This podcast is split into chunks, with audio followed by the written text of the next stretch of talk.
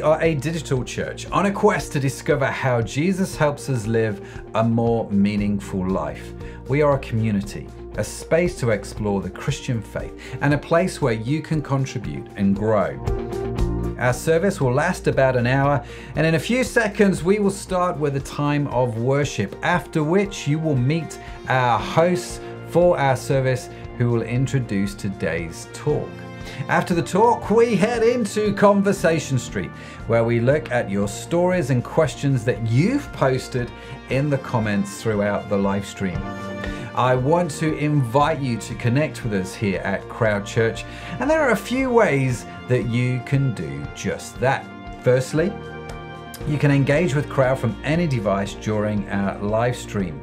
And if you're up for it, why not invite a few friends over and experience the service together? You see, church is all about connecting with God and connecting with others. And one of the easiest ways for you to do that is to also join one of our midweek groups where we meet online together to catch up and discover more about the amazingness of Christ. You can also subscribe to our podcast called What's the Story, where we deep dive into stories of faith and courage from everyday people. More information about all of these things that I've mentioned can be found on our website at www.crowd.church, or you can reach us on social media at Crowd Church. If you're new to Crowd or new to the Christian faith and would like to know what your next steps to take are, well, why not head over to our website, crowd.church/next, for more details. And now, the moment you've been waiting for is here. Our online church service starts right now. Well, good evening, everyone. Welcome to Crowd Church. My name is Matt Edmondson, and beside me is my beautiful wife. Hello, everyone. Greetings and salutations. Sorry we're a little bit late. Sorry.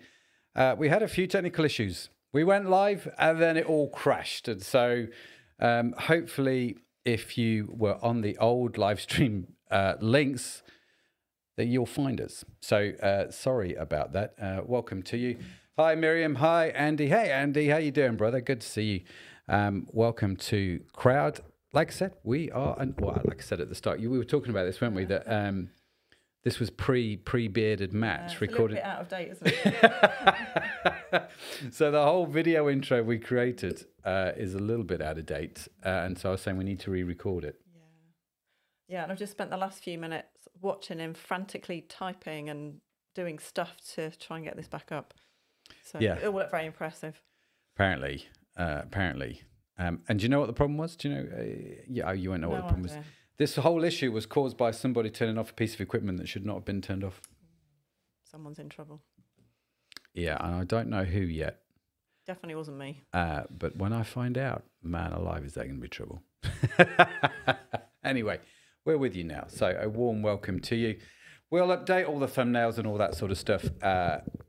Probably tomorrow we'll get the video guys to do that. So yeah, we'll get all that stuff sorted out. But apologies and welcome if you're just joining us now.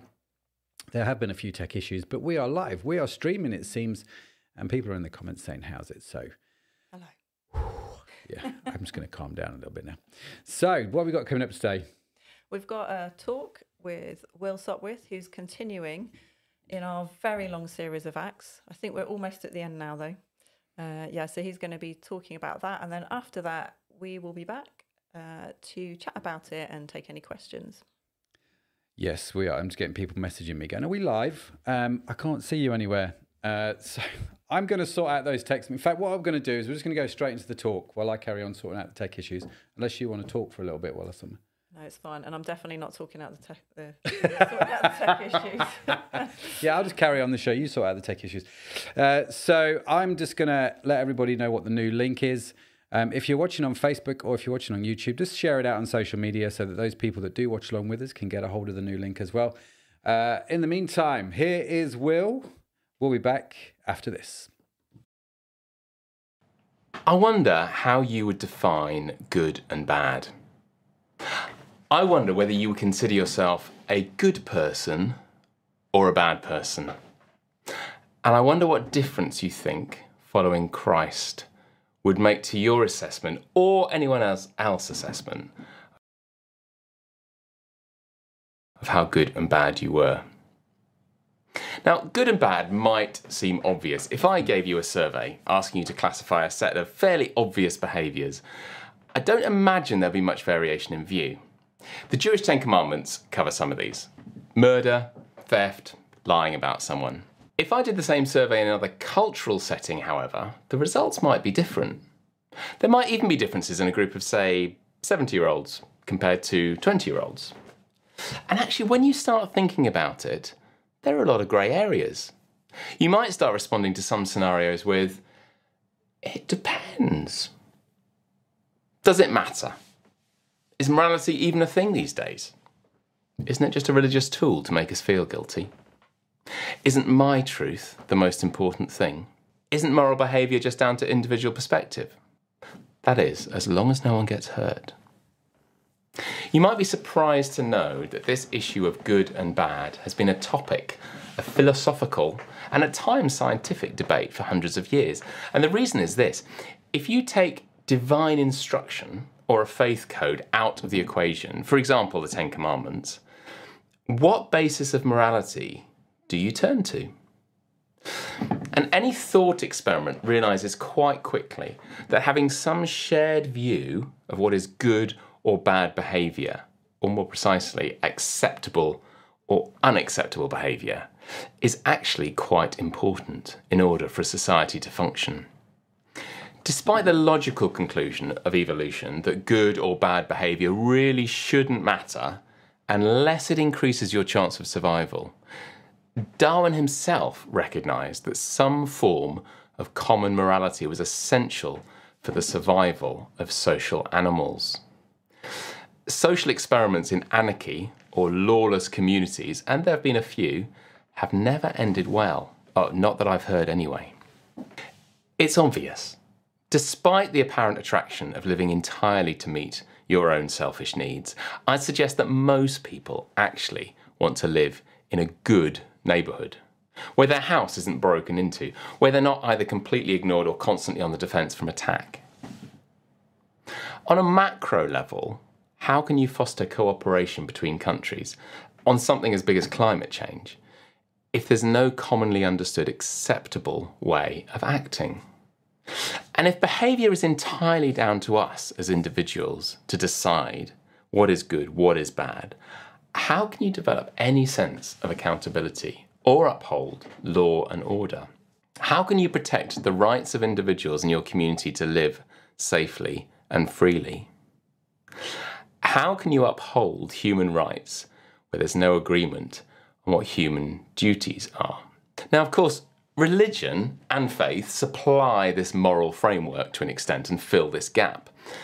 But starting with Immanuel Kant in the 18th century, philosophers rejecting the existence of God have been musing on the need for an alternative, religion-free set of common rules of behaviour. They recognise there needs to be some, but can't accept that God is the source. A couple of years ago, an anthropology research group in Oxford did some really interesting research across 60 distinct cultures across multiple continents. And they identified 7 moral rules that were consistently evident in all these different cultures, arguing this was the closest we've got yet to a universal, non-religious moral code. These behaviours, these definitive badges of good people, are these. Helping family, helping group, reciprocating, by which I mean returning favours, paying back debts, but also taking revenge, being brave, respecting superiors, dividing resources so that everyone has enough, respecting property. And the theory goes that all these contribute to cooperation, especially with those closest to us, which therefore, in the end, benefits us as individuals. This fact that good behaviour actually increases our likelihood of survival neatly gets round the problem of why morality exists at all in the selfish survival theory of evolution. So, in a nutshell, good behavior is counted good if, in the end, it helps me. And this is more or less the basis of game theory.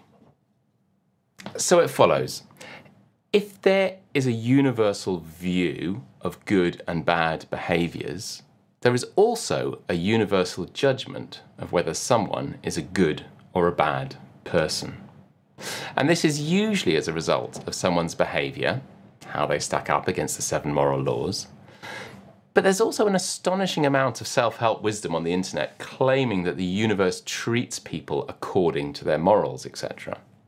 i.e., your circumstance is somehow evidence of your moral standing. Now, being Crowd Church, you may be unsurprised to know that we will be looking at what the Christian worldview says about all this. And the passage we're looking at is a little scene to help us unpack it. And today's talk is called Bad Stuff Happens to Bad People. And I think we need to put a question mark on the end of that. So the passage is Acts 28, verse 1-10. And this is it. Now, when they had escaped, they then found out that the island was called Malta. And the natives showed us unusual kindness, for they kindled a fire and made us all welcome, because of the rain that was falling and because of the cold. But when Paul had gathered a bundle of sticks and laid them on the fire, a viper came out because of the heat and fastened on his hand. So when the natives saw the creature hanging from his hand, they said to one another, "No doubt this man is a murderer, whom, though he has escaped from the sea, yet justice does not allow to live." But he shook off the creature into the fire and suffered no harm. However, they were expecting that he would swell up or suddenly fall down dead. But after they had looked for a long time and saw no harm come to him, they changed their minds and said that he was a god. In that region there was an estate of the leading citizen of the island, whose name was Publius, who received us and entertained us courteously for 3 days. And it happened that the father of Publius lay sick of a fever and dysentery. Paul went in to him and prayed, and he laid his hands on him and healed him. So when this was done, the rest of those on the island who had diseases also came and were healed. They also honoured us in many ways, and when we departed, they provided such things as were necessary. Let's remind ourselves of the context. Paul is on what it turns out to be his last journey. He'd been arrested in Jerusalem several years before. The Jewish leaders had finally had enough of what they saw as his blasphemous views on Jesus. Paul had been knocking around under house arrest with no one taking any responsibility for what would happen to him, and he was finally dispatched to Rome to make his case before Caesar himself.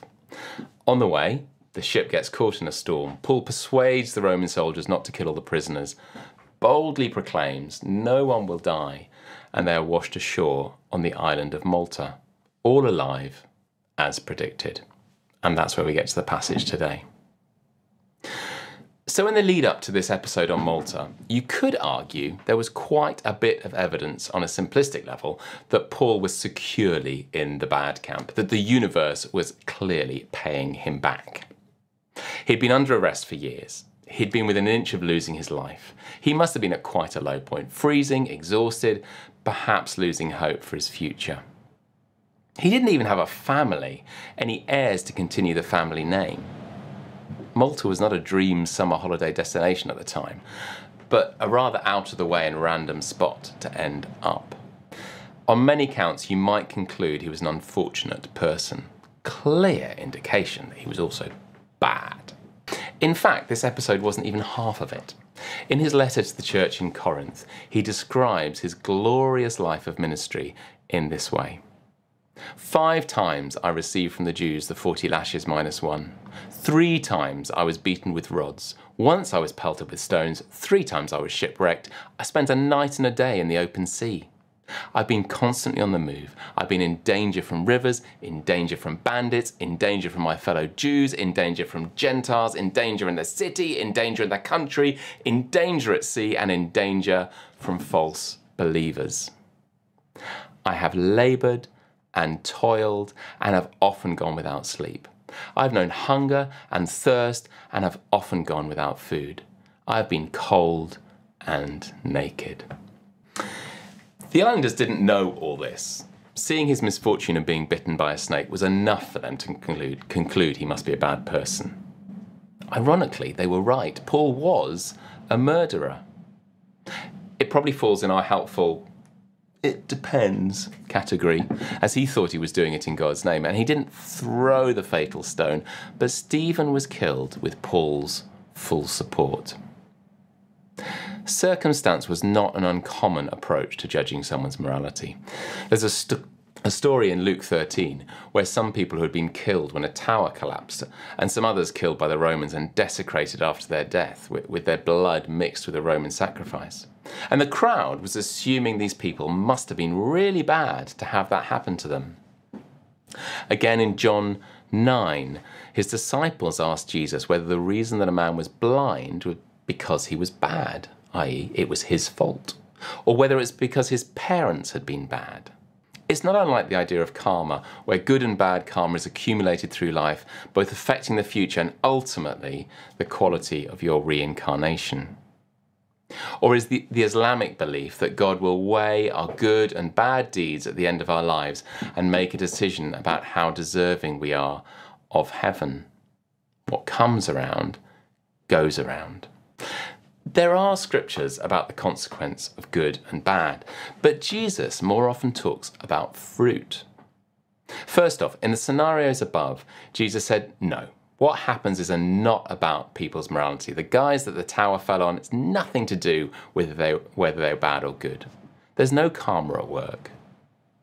He says that the evidence of good or bad is not behaviour or consequence, but the heart. He accuses the ultra-religious people with their meticulous attention to doing the right thing, keeping all the rules. He accuses them of being hypocrites. He says it's what's inside a person that makes them right or wrong. Jesus even calls out the world's accepted tit-for-tat view of morality, as described in the Oxford research, the doing good so you get something. In Matthew 5, verse 38, he's recorded as saying, "You've heard it said, an eye for an eye, a tooth for a tooth. But I say, turn the other cheek. Go the extra mile. Do not resist anyone asking something from you." Further on in the same chapter, "If you love those who love you, what reward do you get? If you greet only your own people, what are you doing more than others? Even the unbelievers do that." And in Luke 14, he tells someone hosting him to a meal, "Don't just invite your friends, they'll invite you back. Invite the crippled, the poor, the blind, then you will be blessed. Although they cannot repay you, you'll be repaid at the resurrection of the righteous." He also says, "When you give to the needy, do not let your left hand know what your right hand is doing." In other words, don't show off your good deeds. That's what Jesus said about it. We don't have in this story on Malta what Paul's response was to the islanders around the fire, but we do know he had spent the last years reflecting on and teaching the words of Jesus. We also have some examples of his writing and preaching, both here in Acts, but also in the letters in the New Testament. In his letter to the church in Philippi, Philippians 3 verse 9, Paul describes actually that he was, in Jewish terms, pretty much the perfect soul. He was taught by the best teacher, he had a spotless record in terms of religious observance, he was from the right tribe. His conclusion? "I count all of this as filthy rags compared with knowing Christ." In his letter to the church in Rome, he writes very honestly, "I have the desire to do what is good, but I cannot carry it out. I do not do the good that I want to do, but instead the evil I do not want to do. What a wretched man I am. Who will rescue me? Thanks be to God, I'm delivered through Jesus." Being good, and especially being considered good by others, didn't really register with Paul. So being a Christian, following Jesus, does not automatically make you a good person, just as not following Jesus does not automatically make you a bad person. And I have to confess here that in my early days, I was arrogant enough to think that. That my whole rationale for saying people should follow Jesus was that that was the only way they could become good. That the only way for any goodness to be in the world was if everyone followed Jesus. There are many Christian people that have brought a lot of good things to the world, and sadly many that have brought bad. The point is, you can't always judge the state of someone's heart by behaviour, and definitely not by circumstance. If your view of the Christian faith is that it represents good behaviour, that's quite a narrow view. So what is it about? What allowed Paul, in a fairly desperate situation, to continue faithfully bringing God's word, serving people by praying for them, as we read in the passage, being a conduit of Jesus' power through healing? Well, I believe it was God's grace. Just as he wrote in the letter to Rome, Paul is very familiar with his shortcomings. He knows he's a murderer. He knows he has caused pain and distress to many undeserving people before he met Jesus. He's under no illusion what his behavioural credentials mean. But he also knows that God has declared him good. When he was honest before God what state his heart was in, he truly met with the one whose very nature is described as good. Paul's sense of being right with the world had nothing to do with his unenviable circumstance. It had nothing to do with his self-interested helping others so he could get some benefit. It had nothing to do with what anyone thought of him or his standing in society. It certainly had nothing to do with any wealth or possessions. He was a shipwrecked convict. Paul's peace came from the knowledge that he who is ultimately good accepted him. He who is ultimately wise would see him through to the end of his service. He who is ultimately gracious would provide for his basic needs. I don't imagine he had much pride left, and yet he comes across as the most grounded individual in the whole saga. So, to finish, judging people as good or bad is not really a worthwhile enterprise. It's likely to be wrong and anyway, missing the point. Jesus is not looking for good people to join his family, his church. He's looking for honest people that want to walk with him and learn. And if you are following Jesus, go beyond the norm and the expected. But remember, it's not some do-gooder beauty contest. God is good. Hanging around him and his people will rub off. Copying Jesus feels good and will bring good. But these are both happy byproducts of the joy and peace of knowing his grace and forgiveness. I don't believe they were meant to be the badge. So, welcome back. Just adjusting my microphone there. Thanks, Will. What a great talk. So many different bits in that. I've written so many notes. He's such a legend, isn't he, Will? Bits to go, oh, could pick up on that, or yeah. That one. Yeah. No, he's great. I love how he just chats away and is very clear in the way that he thinks. So, thanks, Will. Great talk. He was in a great looking studio as well when he was recording that talk. Fantastic. Yeah, amazing. It was a bit windy, though. Did you hear the wind in the background? No. Okay, maybe it's just me. My sensitive ears. I was very focused.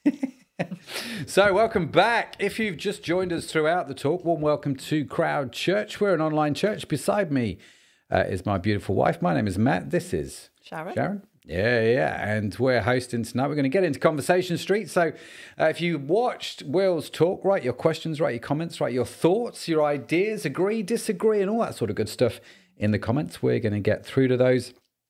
And for those of you who did join us through, like Freya put in the comments, she's a first-time listener. Welcome, Freya. It's great to have you. Got a bit lost due to the tech issues. So did we all, Freya. I'm not going to lie. I'm often lost because of tech issues. I think I've said often I struggle with our TV, let alone anything like this.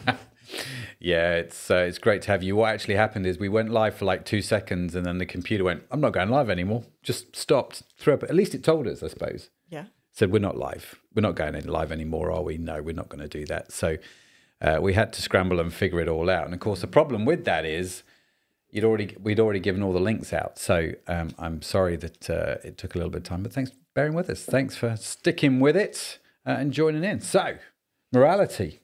Yeah. Good, bad. I was going to say, where do you want to start? Right, wrong. Gone right in there.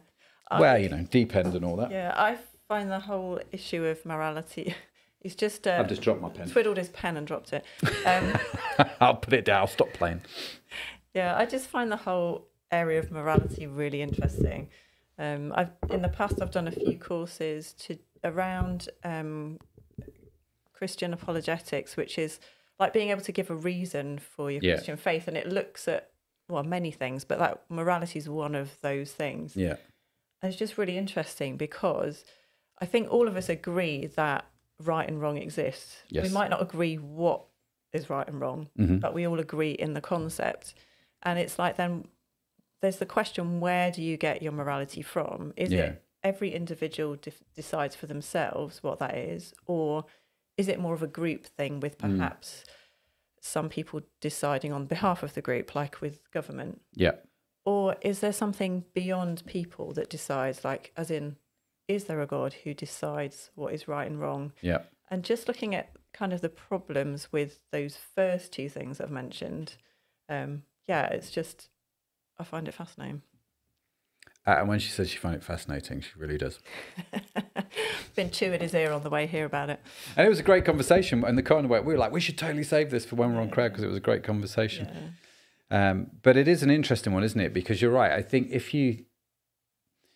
where does morality come from? So if morality exists, and by morality we mean the ability to choose between right and wrong. Or the standard of right and wrong. Or the standard of right and wrong, to make a standard, which is right and wrong. If that exists, then where does that come from? As in, who decides whether it's right or wrong? Because if it's like each individual person decides for themselves what's right and wrong, that actually doesn't work in the real world, because I might decide that it's fine to go to someone's house and steal all their stuff. And they might be like, well, hang on, I don't agree with that. But it's like, it would be my word against theirs. It's like, well, I've decided. Yeah. And even if you say, well, you can do what you like as long as it doesn't hurt anybody, it's like, but that's still your opinion that we shouldn't hurt anybody. So that's still morality coming from you, isn't it? Yeah. And it just, I just don't think it's workable because, yeah, we're just going to butt heads on a lot of things. Which is... what we're doing right now, really, on a global scale, isn't it? It's that kind of, no, we've decided that democracy is right, and other people go, well, no, democracy is not right. And so there's a clash then of opinions of what is right. And so if morality is from self, then it can only ever be based on opinion. And that opinion then is subjective, isn't it? It's not objective. And so it all becomes then a case of, like you say, well, it's my opinion versus your opinion. And I think that even works in a group scenario. So say if in this country we have agreed that we elect a government and they kind of make all the laws that we can input into, but it's the opinion of that group of people, and we find the situation, don't we, where these laws get made and then other people are like, well, hang on a minute, that's not right. And I don't think it's, sometimes it's people will think that's not right by my opinion, but other times it's like, that is just not right. Yeah. Not my opinion, like objectively not right. Yeah. So, but to have objective morality, you really need God. Yeah. So I think the existence of the fact that we know that there is such a thing as right and wrong points towards the existence of God. Yeah. I don't think it necessarily proves it, but it points in that direction. It points to the existence of God. One of the many bits of the puzzle that all work together, I think, to make a case for God. Yeah, absolutely. And there are people who explain this whole thing far better than me, who spent a lot of time thinking and mulling it over and discussing, and yeah, there's lots of discussion and debate on that. Yeah, there really is, isn't it?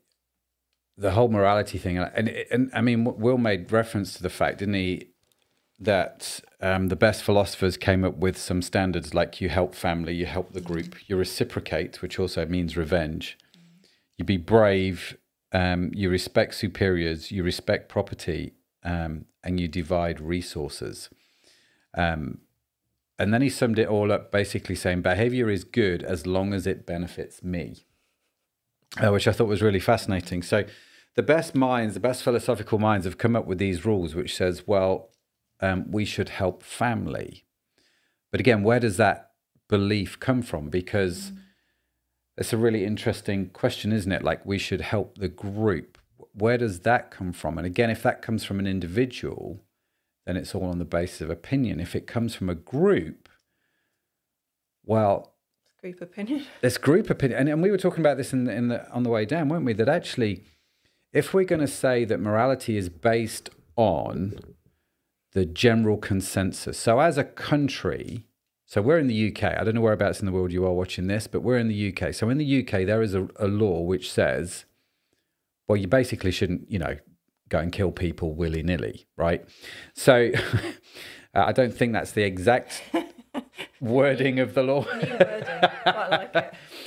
But you get the point. And so that's a really interesting thing, isn't it? And we say, well, that's enshrined in law because collectively, as a group of people, we've gone, yeah, that's right. You shouldn't kill people willy-nilly.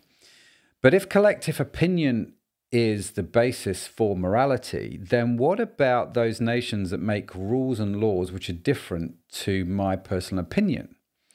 And you can take this to extremes, can't you, to illustrate the point? So we were talking about things like, you know, well, I probably shouldn't say it on air, actually, just thinking it through what we were talking about in the car.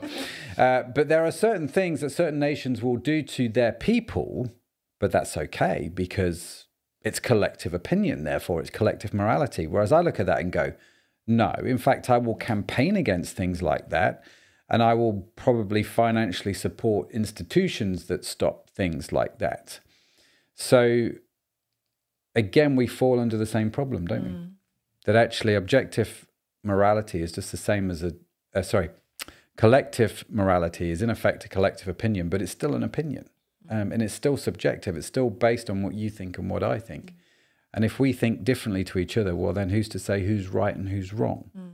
So like going back to your example, if we break into your house, who's to say that we're wrong?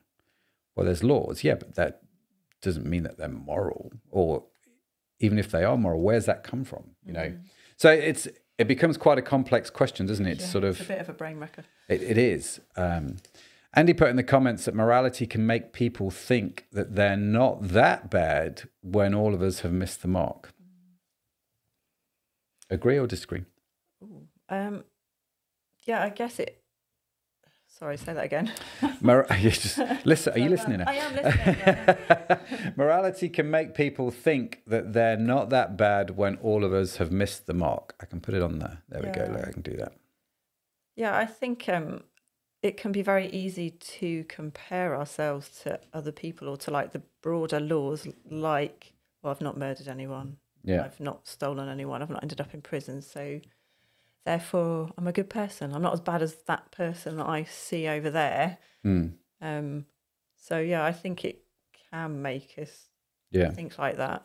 But it's like, it's what do we use as our standard, isn't it? If we use God and his awesomeness as our standard, then I think we start to see ourselves in a different light. I've definitely had that experience where specific times over the years where I've gotten closer to God, and it's like that's a good thing, but at the same time it kind of shines a light on your motives and those little things which wouldn't really get picked up anywhere. Like you can look from the outside and kind of go, oh, you know, doing the right thing, but actually it's like Will touched on, it's about the heart and where our heart's at, why are we doing those things. Because you can have two people doing the same thing. So you could have maybe two people raising money for a charity.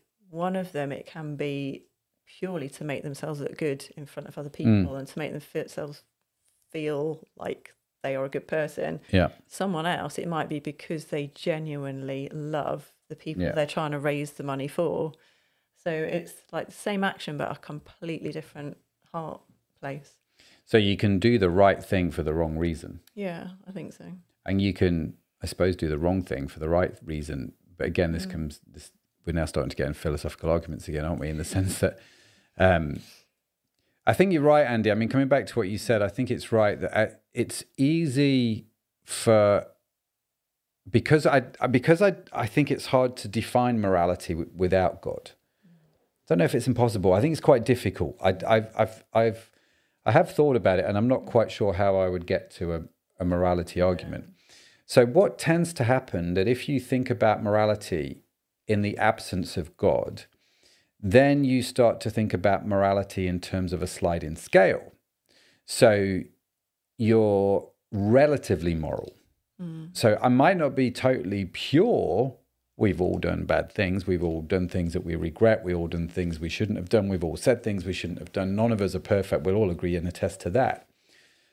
But like you said, you start to think about, well, I'm not as bad as that person over there because, well, I've not killed anybody.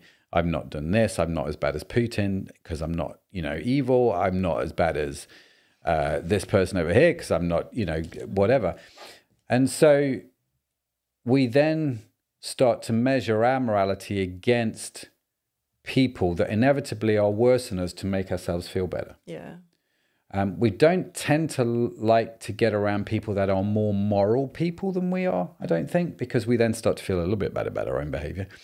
But we're very good at judging our behavior against people who we deem to be less moral than us, I think. Yeah. And we look to them to justify how we're living life. And so the classic example of this is the guy, and you see it in the movies all the time, don't you? There's a guy zooming down the road. He gets pulled over by the policeman for speeding. And the guy says to the policeman, "Why are you stopping me? I'm a law-abiding citizen. Surely you should be spending your time tracking down the murderers in the city." In other words, not acknowledging... It's acknowledged, yeah, okay, I was speeding, but surely there's more important things for you to worry about than me, because this is a very minor crime versus the very major crimes over there. You need to think about that, right? And so again, morality becomes relative. And so I agree with you, Andy, and I think in the absence of God, it's a slippery slope downward. I just want to say here, what we're not saying is that if people don't have faith that they can't be moral, because I guess as Christians, we believe that everybody has that sense of right and wrong, and everybody, like Will said, actually, didn't he? Yeah. There are some people who don't believe in God who do amazingly fabulous things, and there are some people who claim to follow God who do awful things. So yeah, we've still got that choice into whether we do that. Yeah, again, that's something we were talking about, wasn't it? So if we would say that morality points to the existence of God, which we would argue it probably does, then why is it people that proclaim the name of God are some of the most immoral people on the planet, and do the most horrendous, atrocious acts to groups of people, to individuals, to gender? I mean, it's just... And it's a fascinating question, isn't it? But again, you come back to the fact that, I suppose... just because God is a true and moral God, but nobody else is, including the people that proclaim his name and do horrific acts in them. I don't think the Christian, we're not saying that Christians or other religions have the monopoly on morality. I think probably where the Christian faith thinks a little bit differently here to, say, the Muslim faith, which Will touched on, is... that I think as Christians we go, there is a morality, there is a law which is from God, there is right, there is wrong, there is good, there is bad. We have all broken it, so we're all collectively responsible. None of us are perfect, with the exception of one person, which we would say was Christ. And so therefore, we all have to come to God. And I love what Will was saying about that in terms of when he was talking about Paul, how when Paul came to God, he was a religious fanatic who had taken the word of God, twisted it to mean something that it wasn't, and made him a murderer. Sounds familiar, right? Made him a murderer, and he brought that and all his shame and everything before God. And yet God, in the midst of all of that, issued forgiveness, which then made him good and righteous. Yeah, I think we've probably used the word righteous, wouldn't we, in terms of he, as in right with God. It's like God, that he forgives the all the stuff that we've done when we come to him and gives us a good clean up. Bit like my car needs in the MOT. We're going to talk more about righteousness, actually, not next week, but the week after. So we're going to get into this topic a little bit because we are beginning our series on becoming whole. What does it mean to become whole? And actually, this is a good little segue. Good little segue because like Paul, who had to come to Christ to get the forgiveness, as we all do, because, again, of this morality thing. So he had to come to Christ to get forgiveness, as we all do. One of the things that happens in that whole conversation is this idea of righteousness, that actually in the midst of that, when we come to God, he makes us righteous, which, as you said, means to be in right standing with God. That's the foundation of wholeness. So if we want to be whole as people, and what does it mean to become whole as Christians? We have to first start with righteousness. So we're going to touch on that in 2 weeks' time when we kickstart our new series. We're also in that covering fruits of the Spirit, which Will also touched on when he talked about, Jesus talks about fruit rather than looking at the circumstances of our life to decide how well we're doing on that. Yeah.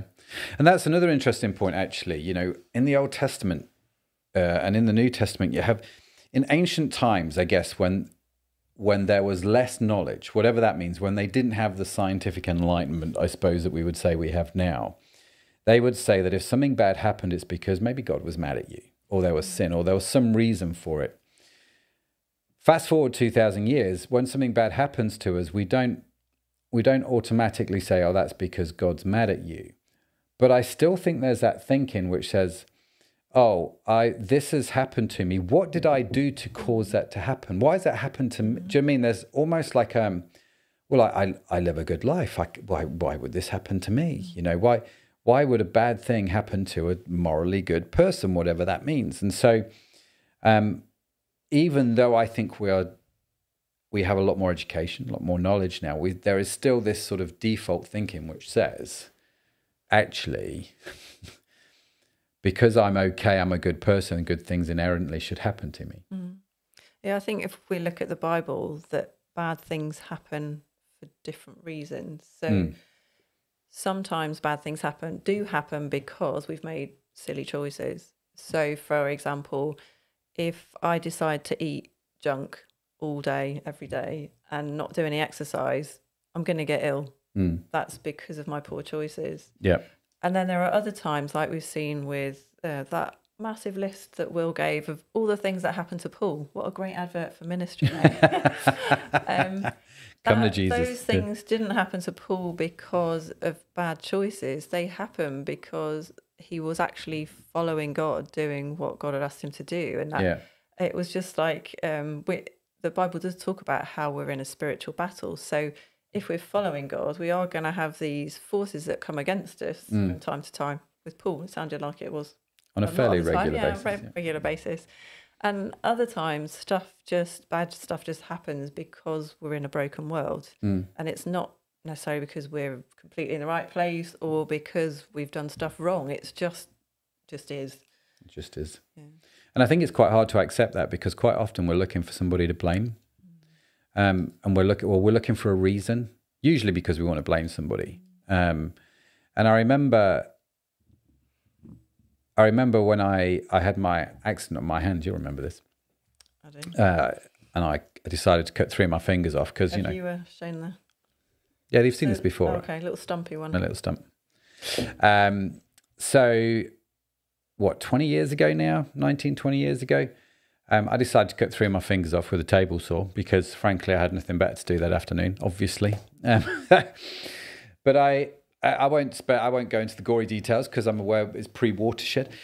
But I remember going into hospital. I remember saying to the doctor as I went in, that, listen, guys, I don't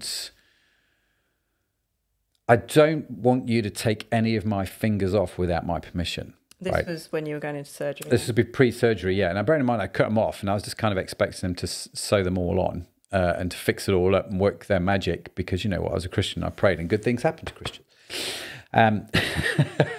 Without being too flippant, obviously. And I remember waking up, and obviously part of my finger was missing. And I could look at that and I could go, I wanted to blame the surgeon for that, because I told him not to do that. I told him not to take any part of my fingers off without my consent, without my permission. And they were just going in for an exploratory surgery. I didn't give them permission to do it, and they did it anyway. And so for a little while, I had to sort of wrestle with that, because I wanted to blame somebody. I wanted to blame that surgeon. I didn't want to thank him for saving the other 2.5 fingers.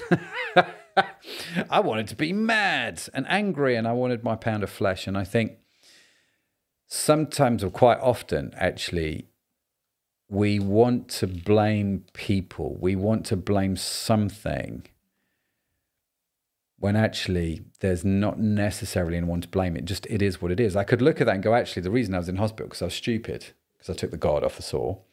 It was a stupid action, but I was doing something good. I was volunteering to build a kitchen for a friend of mine. And so, I mean, I could go back and forth. There's reasons why it happened, and it happened because it happened. Do you know what I mean? And trying to blame somebody. Key decision to take the guard off. Yeah, I mean, that was a bit stupid. I was not impressed. No, I had to get into trouble. I did have to ask forgiveness for this little thing. But I guess my point here is, sometimes when things happen, they just happen. And I think it's one of the hardest things to get your head around, because we want to blame something or somebody, even if it's ourselves, you know. People get diagnosed with cancer, we start to look inwards. Well, I didn't smoke. I didn't drink. Well, I drank a little bit. Is that what caused it? And we're looking for answers which we don't necessarily have the ability to find. But I think in the midst of those things, what Paul teaches is bad things happen to good people, but God's still God in the middle of it, and we can still trust him even when we don't have the answers. I think that would be a fair thing to say. Yeah. Anything else on your little note list? I was just looking to see.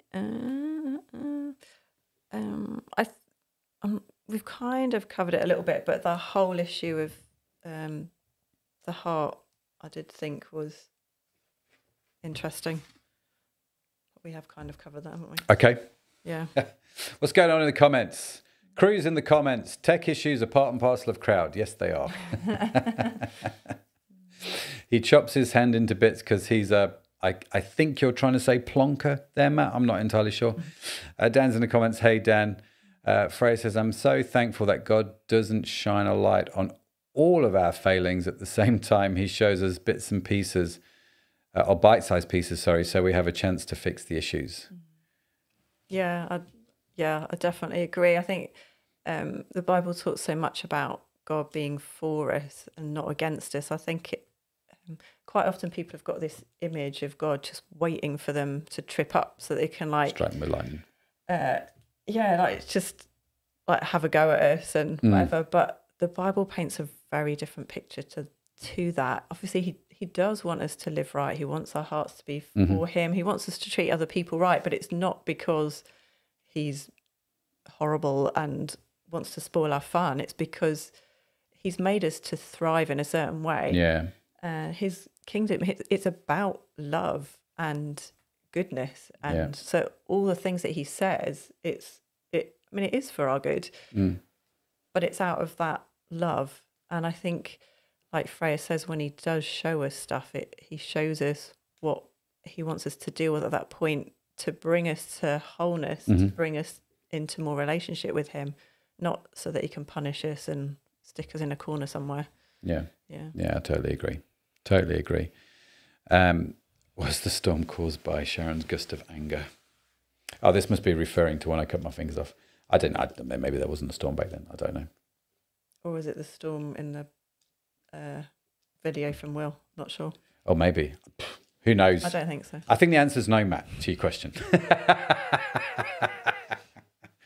But thanks for asking, dude. Appreciate it. So yes, morality, one of those fascinating questions around Christianity, around faith, around the existence of God, that it's a very complex question. And I love it. I love talking about it because it, for us, like we say, it points to God. And morality is one of those things. If God doesn't exist, I don't understand how there is morality, especially given, you know, Darwinism. Objective morality. Objective morality, yeah. Especially given Darwinism, which would be at odds, I feel. Maybe I'm wrong. Maybe someone's going to tell me I'm wrong. But anyway, what do you think about it? Morality, get involved in the discussion. It's been a great conversation. What's happening next week is the question. Crew is back, so I'm going to keep up with this now. So next week, are we finally at the end of Acts? He says, for those of you like Freya who's just joining us, we have been working our way through the book of Acts for, what was it Pete said last week? 17 long. Years. I think not quite that long. This is a very long time. We've been working our way through the book of Acts. And next week is the very final chapter, the very final set of verses coming out of the book of Acts, I suppose, is the very last chapter. So next week will be our very final look. I say very final. It's not going to be a very, very final, is it? But it's the end of this series. Mm-hmm. It's the finale, the big end to this series on the book of Acts. So we have, yeah, we make sure you're subscribed because you're not going to want to miss the ending. Next week is me and I think Ellie Light is. I'm not sure why I'm looking at you. I did ask him the question earlier, what's happening next week? And that was when all the tech failed. So yeah. It never got answered. Yeah, it never got answered. So next week, John Harding is doing the final chapter of the book of Acts. I'm hosting with Ellie, again, answering your questions, just having a conversation because we love the conversations. Do come join us for that. Make sure you're subscribed to all things Crowd Church. If you haven't done so already, sign up to the email and we will email you out the links. And hopefully next week it will work without any issues or hassles. We can but pray for these things. There's always something, but bless you, we always make it. So thanks for sticking with us. And then, like I said, the week after that, so in 2 weeks' time, we start our brand new series called Becoming Whole. We are going to spend probably the best part, I'm thinking, the next 17 years? No, but it's going to be a good few months. So we're going to be looking at wholeness, what that means on 5 different levels for us. I'll explain more in a couple of weeks as we go through it, but we're going to be looking at wholeness. What does it mean to be whole people? There's a lot of conversation around that. Lots and lots to think about wholeness and what that means. So we are going to have rock and roll. So how do we become whole as people?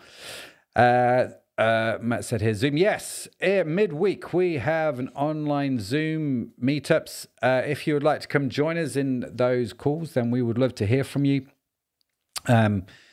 Be great to see you in there. Chris, if you're still watching, looking forward to meeting you or seeing you in the group on Wednesday. Chris is going to come join us for the first time next week. If you want to come join Chris and the rest of us in Zoom, we would love to hear from you. Just message in. I think if I press that button there, yes, look at that. It's a beautiful thing. The website comes up on the screen, www.crowd.church. Chris is still here. Legend. Welcome, Chris. Good to have you on the live stream, man. And come meet Chris in the Wednesday night Zoom groups. Like I say, more information at crowd.church, or you can find out more on social media at Crowd Church. But if you reach out to us either through the website or through social media, we'll send you the links. Be good to see you in there. Absolutely. So, yeah, anything else from you? Yeah, you can include prayer requests as well. Oh, yeah. Yeah, we pray in the week for you. So, yeah. Ah, glad you're here. You can also WhatsApp them in. The number for the WhatsApp is on the website. You can WhatsApp your prayer requests in. We would love to hear from you. We do pray whenever people send prayer requests in. So, yeah, do send them in. We'd love to pray for you guys because we just, you know, God answers prayer. What can I say? Especially when we pray, because we are his favourites. Just pointing that out. Just joking. Just joking. I'm just joking. We're all his favourites, but I'm his most favourite. So if Nicola was watching now, where's Nicola in the comments? I need Nicola giving me grief. So that's it from us. If, like I say, any questions, do reach out to us. We'd love to answer them for you. Yeah, Hardlines LFC. Yeah, thanks for that. Spoiler alert, Liverpool did not win today. And played really badly from the little bits that I saw. And it's so disappointing. I'm sorry. Yeah, I'm going to go away and cry now. It is what it is. Jack Mariner will be happy. Jack's the new guy. Well, he's going to become the new pastor at Frontline. So he's going to be really happy, isn't he? Let's go give him some grief. Because, you know, we can. Listen, thank you so much for joining. Have a fantastic week wherever you are in the world. I will see you next week. You'll see them, I guess, in a couple of weeks' time. A few weeks' time, maybe. A few weeks' time. So thank you for joining us. Thanks for bearing with us. God bless you. We'll see you. Bye for now. Bye. Thank you so much for joining us here on Crowd Church. Now, if you are watching on YouTube, make sure you hit the subscribe button as well as that little tiny bell notification to get notified the next time we are live. And of course, if you are listening to the podcast, the live stream podcast, make sure you also hit the follow button. Now, by smashing the like button on YouTube or writing a review on your podcast platform, it helps us reach more people with the message that Jesus really does help us live a more meaningful and purposeful life. So if you haven't done so already, be sure to check out our website, www.crowd.church, where you can learn more about us as a church, more about the Christian faith, and also how to connect into our church community. It has been awesome to connect with you, and you are awesome. It's just a burden you have to bear, and hopefully we'll see you next time. That's it from us. God bless you.